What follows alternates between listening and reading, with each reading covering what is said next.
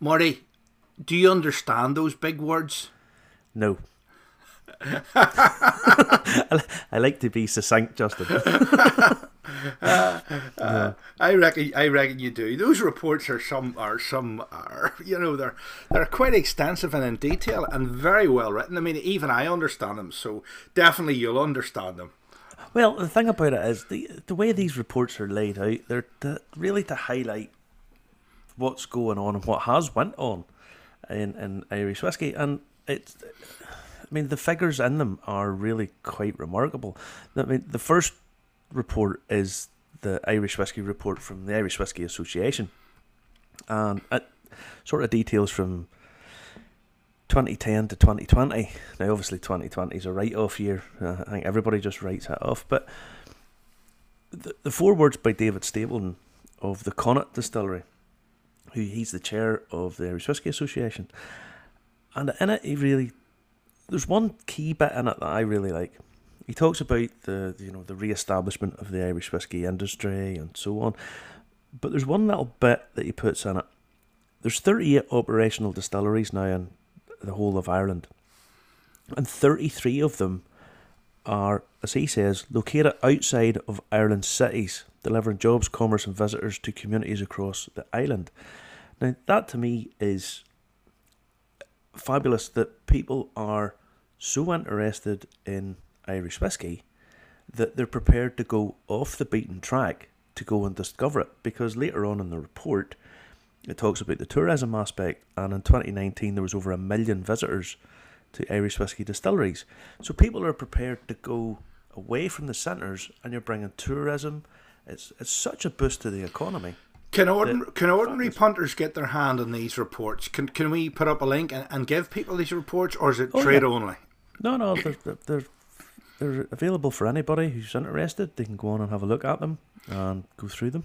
So what, what we'll do is then on our Facebook page where you can follow us Irish Whiskey Review, Review. we'll actually put links to these on here, Marty, so that yeah. people can see them and have a look. Uh, you know, obviously this is a podcast. People are listening when they're on their way to work, on the train, maybe driving the car, maybe walking yeah. the dogs. They can't look at the report, but they might want to at one point because. A lot of these reports are pictorial now, and you can actually see a lot of things behind the scenes as well in them. Well, a picture paints a thousand words, Justin. Is very, very true saying. Mm. Uh, I mean, if anyone does get their hands on these reports and wants to have a look at them, and even bring up some topics on our whiskey show that yep. goes live on Saturday nights at ten o'clock, yeah, feel, feel free to do so. Yep. Um, our our show, as you as everyone's well aware, it's a bit of banter. It's not. We don't try and ladle laden it with too much data and fact and you know where uh, some of the some of the more nerdy aspects of of uh, whiskey. But uh, yeah, get your hands on them and have a look. Basically, if you're having a glass on Saturday night at ten p.m., go on YouTube, Irish Whiskey Review, and have a glass with us. Basically. Yeah, absolutely. And we try and have some guests on, a little bit of banter and chat. This week's, by the way, it's a bit contrived this week. I've been doing a lot of research for this. It's about whiskey places that's a key thing. It's a I, can't narrow it down to one definite factor, but let's just say we, we might be asking for investors, Justin. We might be asking for investors. Oh no! Oh no! Oh no! you might have to dig into your pockets. Oh no! Oh no!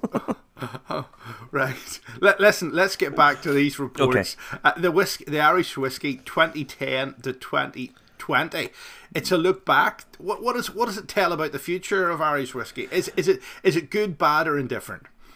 Well, it's the same as everything else, Justin. There's there's loads and loads of opportunity, but there's also some challenges. Um, on on page four of the thirty, there's there's an opportunities and challenges, and the one that sort of jumps out at me for and certainly in terms of the opportunities, is the the tourism aspect. Me, you and I both work in tourism, and as there's more and more distilleries, there's more and more attractions, because Ireland has fabulous things to come and see, but most of them tend to be scenic. Mm-hmm. You know, yeah.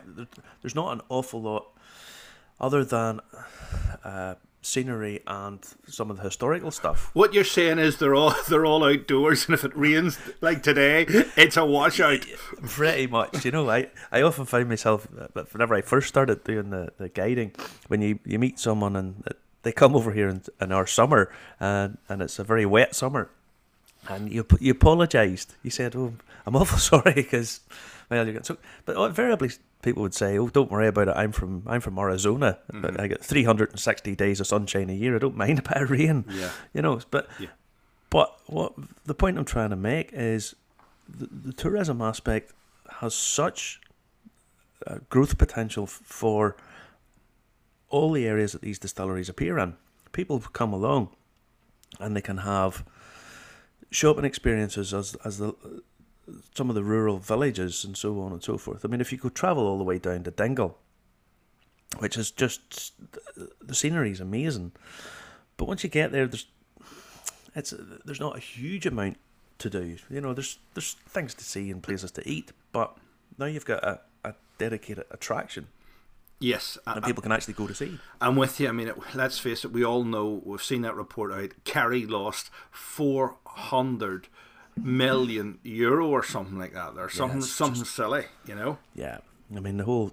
I mean tourism obviously for 2020 was absolutely annihilated, but with these rural visitor attractions, I, I, I say this all the time: a rising tide lifts all ships. If you can have a distillery that people are coming to see, even in fairly small numbers, to start with, anyway, as the people come, they need places to stay. They want to go to places to eat. They want to go and see stuff while they're there. And the benefit it's, it's kind of like a spider's web. Everything can grow out from it and, and touch a lot, a lot of places. You know, it's a fabulous industry. So now, they've basically been redrawn the map over the past uh, few years because there was only half a dozen distilleries uh, half a dozen years ago, and now there's half a dozen distilleries more uh, th- this year or last year. Yeah, yeah. I mean, it, it, there's a list of distilleries and when they opened. Now there's some controversy at the top, um, the, the, the early ones, because it says Bushmills 1784. Bushmills would like you. They, like to have you think it was 1608, but mm-hmm. there's there's lots of debate about that. But uh, Kilbe- Kilbeggan, it says 1757. But they only really started distilling again back in 2007, I think. It, uh, it actually says at the bottom of the report, 2007. Yeah. So really, that's the, and even when they started then, there wasn't a huge amount of stuff being pumped out. Uh-huh. You know, you, you can really do more on the top of a kitchen table. You know. Okay. Um, so really, you had three up until 2007. Then you had 2013 Dingle and Echlinville both opening. Now Dingle have been um, selling their stuff now for a couple of years, and to great acclaim, I must say. Uh, it is superb stuff. It doesn't taste as young as it actually is, you know. Mm-hmm. Um, Echlinville we're still waiting on, but then you had 2014, you had what four more came online. Uh, 2015, there was another three. 2016, two. 2017, a couple. 2018, you had four. Then 2019, boom, there's a, a pile come on. 2020, even in that those conditions, you had in 2020 the Blacks Distillery, Sliabh Liag, Crolly, Glendree, Hinch, Tipperary, Missile. You know, these are all just literally brand new, and there's more coming online this year. So I mean, it's just f- enormous.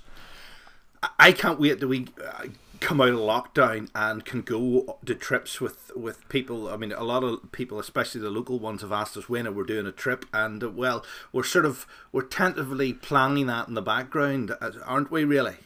Well, obviously, there's no point in making any firm um, commitments or, or obligations just at the minute. But yeah, we'll, we're going to try and see if we can get uh, once once things open up, we'll see about getting day trips away and taking taking our band of merry uh, yobos all around the country. Oak. So, Okay, yeah. okay. Uh, um, with, with other maybe exclusive things in the pipeline as well, but won't won't give it away t- too soon. Just watch the show uh, on uh, Saturday nights, 10 p.m. Irish Whiskey Review on YouTube, and you can catch up again on Anchor here as well uh, if you want to listen to the audio version of it. Now, uh, what else did you c- conclude from this uh, Irish whiskey report of the past decade? Now, the report says that there's been 1.55 billion euro invested in Irish whiskey in 10 years. But when you read down the report, 400 million of that was at Midleton. It was actually Irish distillers who, in some ways, uh, have. Uh, everybody knows that Jameson's the big selling Irish whiskey, uh, primarily in the US but they've they've been reinvesting in their own brands and they've brought on their you know their new expressions and are heading towards a bit more of a, a, a premium side of the market as well because Jameson's fairly secure so they're just trying to if you bring, like bring on these different new uh, the method and madness stuff uh, whatnot has has really taken found its foot. Uh, so it'll be coming online a bit more.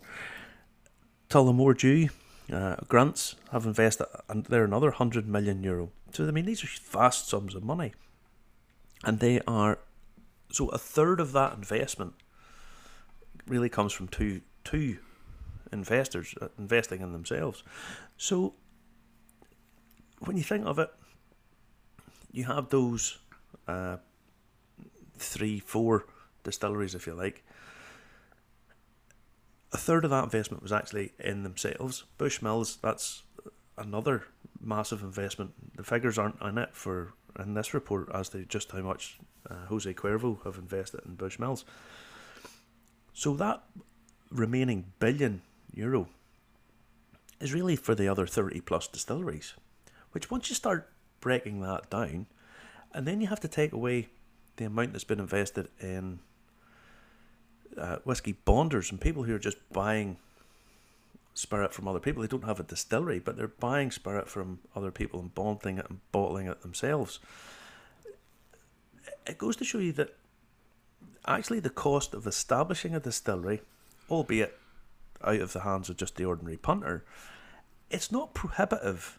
It's not that expensive to actually get the distillery just up and running the, the, the, legacy costs of it, the, the costs that are going to be, you're going to have to weather for a number of years, is is quite huge. You, know, there's a lot of lean years coming whenever you set up a distillery for whiskey, but the benefits, the, the, the, the initial outlay to the benefits to the wider society in terms of tourism, in terms of employment, in terms of you know supporting the farming industry, all of this it's really enormous, you know, and it's it's really a fabulous all all the way across the board, you know.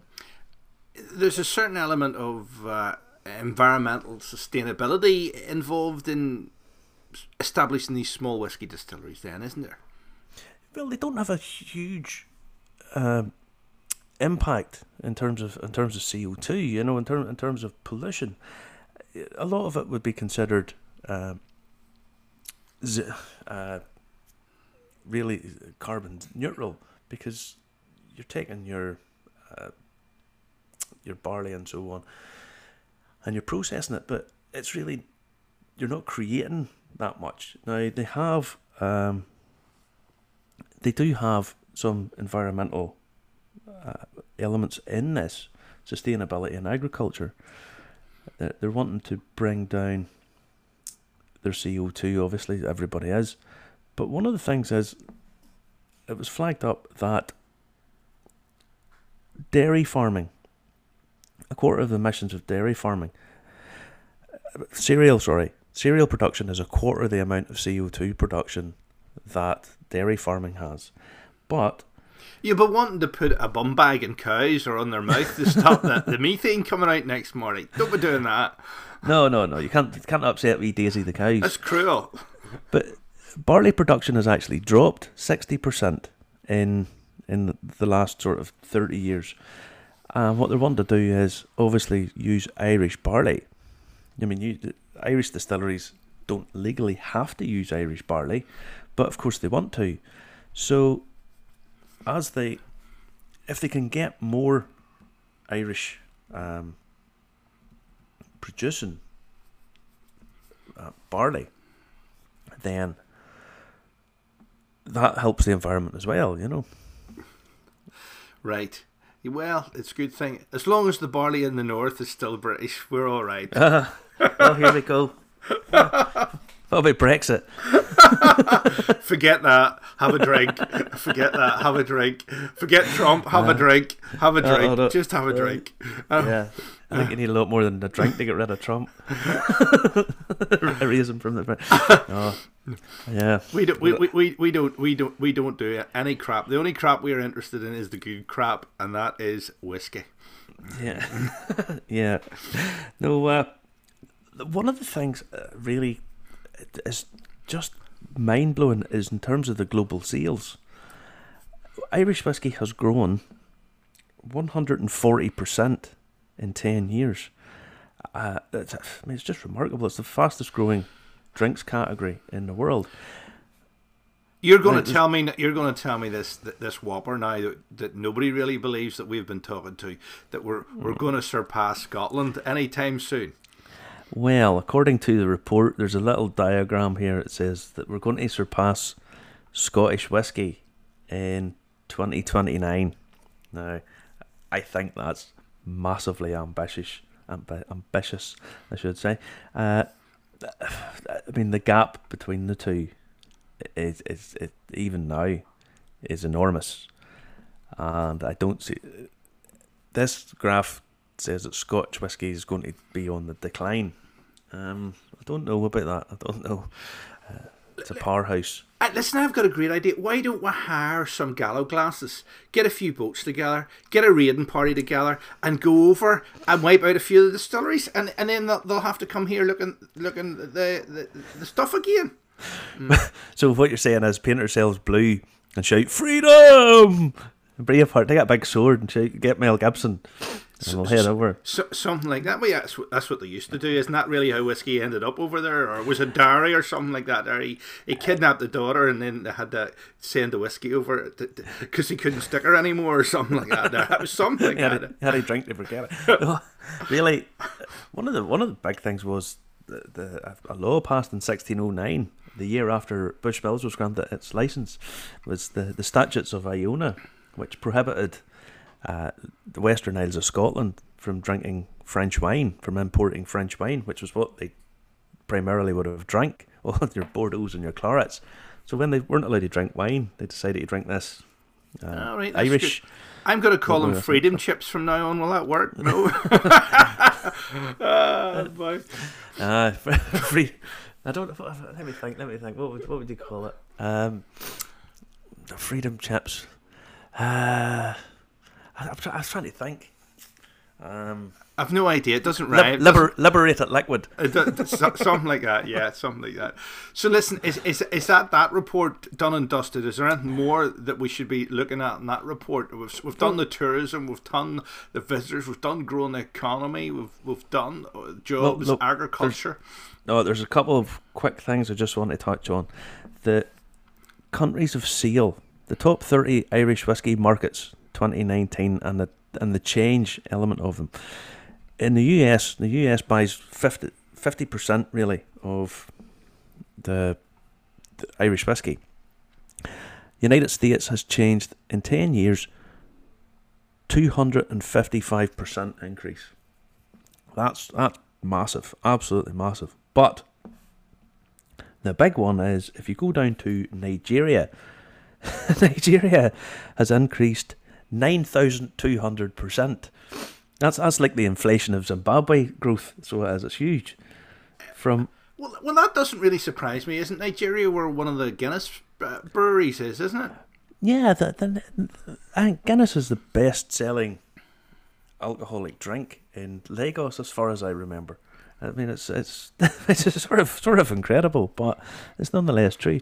But uh, nine thousand percent increase, as I say, that's like uh, one of the African countries' inflation. Well, yeah. it, it, it, it is. It is. So, listen, if people want to catch up with the show this week, it's uh, Saturday night, 10 pm, Irish Whiskey Review on YouTube and on Facebook, and also it goes up on Anchor uh, Saturday night, Sunday, the audio version of it as well. People, uh, we're encouraging people as always to subscribe, hit the bell, and comment, like, and share, and get involved in the shows, aren't we? Yep, and don't forget to hit the bell, ding ding, because that alerts you whenever we post something up. Now, one thing I will say is I haven't put up any whiskey reviews for a day or two. Um, one of the reasons being i am not actually drinking as much. I'm trying to sort of, you know, the January, not the, not dry January. Because oh, you're becoming a vegan next, for God's sake. Oh yes, uh, I'll be wearing mock leather uh, scandals and uh, and buying a yurt. No, no, no. It's just I, I think every January I sort of cut down or else go off booze totally for a month. But I was going to go off it for the month, but then I'd remembered we're in lockdown and it's a very, very long month. So, but i i think I've just left it for a day or two, and uh, don't worry, we'll be coming back to doing the reviews again very soon. So, listen, we want to find out more in depth about Irish whiskey and, and maybe a few other spirits as well here. What about this other report, the Drinks International 2021 one? Well, if you scroll down, obviously there's there's lots of stuff. How they came about with this, they they went to the top bars that they reckon. They didn't go to all the bars, but they went to the top bars, really all around the world, and started asking them, you know, what are you using? What's your best sellers? What do you think is you know your trending, etc., etc. And there's some really quite interesting stuff. Uh, the the world's number one, according to them, is plantation rum. Now, rum rum's something that uh, all people really talked about was like Bacardi or, or Old Navy rum for a, for years and years and years. But it's a, it's got as much really as much history as as whiskey, and it's it's packed full of flavour. And there's some of them are really really good. Uh, even even Ireland now with uh, have brought out the first proper Irish made rum. I'd like to try that one myself, you know, but it's, oh, it's getting hard to get now, isn't it? It's fabulous stuff, but it's it's part. It's going to be part of their core range. They're going to be bringing it out on a regular basis. So, uh, again, the, the rum is well worth trying if you haven't tried any of the, the I wouldn't necessarily say new rums because lots of them have been on the go for a long time, but they've experienced huge growth and really quite similar in many regards to, to whiskey. But if you go down this report and go to the section on Irish whiskey, it's really quite interesting because it goes on. It does the same as ever, and it says, "Oh, from back when nobody would have had stuff, but now ninety-two percent of respondents of our survey stuck Irish whiskey in their bar." Obviously, with uh, Jameson being the, the, the big one. It's got, and I'll quote, it's got an everyman taste profile, it's affordable and might well come with incentives. Yeah, well, it probably does. But then you throw in Black Barrel, Crested, and Caskmates expressions in you of whiskies for all for most occasions, which is quite true. But interestingly, number two in the best selling. Now, these, remember these are the premium bars. This is not just every bar. This is your premium bars.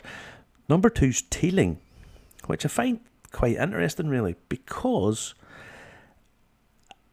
I, I didn't think that Teeling had necessarily that much exposure across that that uh, demographic. I, I don't know why I didn't think that, but it's just I, I automatically assumed that it would be obviously Jameson being the, the big one. You, you thought it would be aficionados only would know about Teeling. Is, is that what you're saying? Well, I, I didn't think, in terms of sales, Teeling is well behind Tullamore Dew and Bushmills in terms of overall sales. It's a good, strong position and growing quite quickly, but I didn't think that it would have been the best selling at the, the, the top you know, the top of these bars, you know. I just, I'm quite surprised by that. But the real shock in terms of best selling brands isn't the top bit of this, it's the bottom one. The JJ Corry best selling brands in these top bars. to give you an idea of just how quickly JJ Corry has got there, JJ Corry was crowdfunding in 2015. They they really only started five years ago. They're not a distillery; they are a bottler and a, and a bonder. They they buy their spirit in and obviously get it to their specifications, and to go from really start up in 2015 to making it onto this list is just it's incredible. It's really really impressive.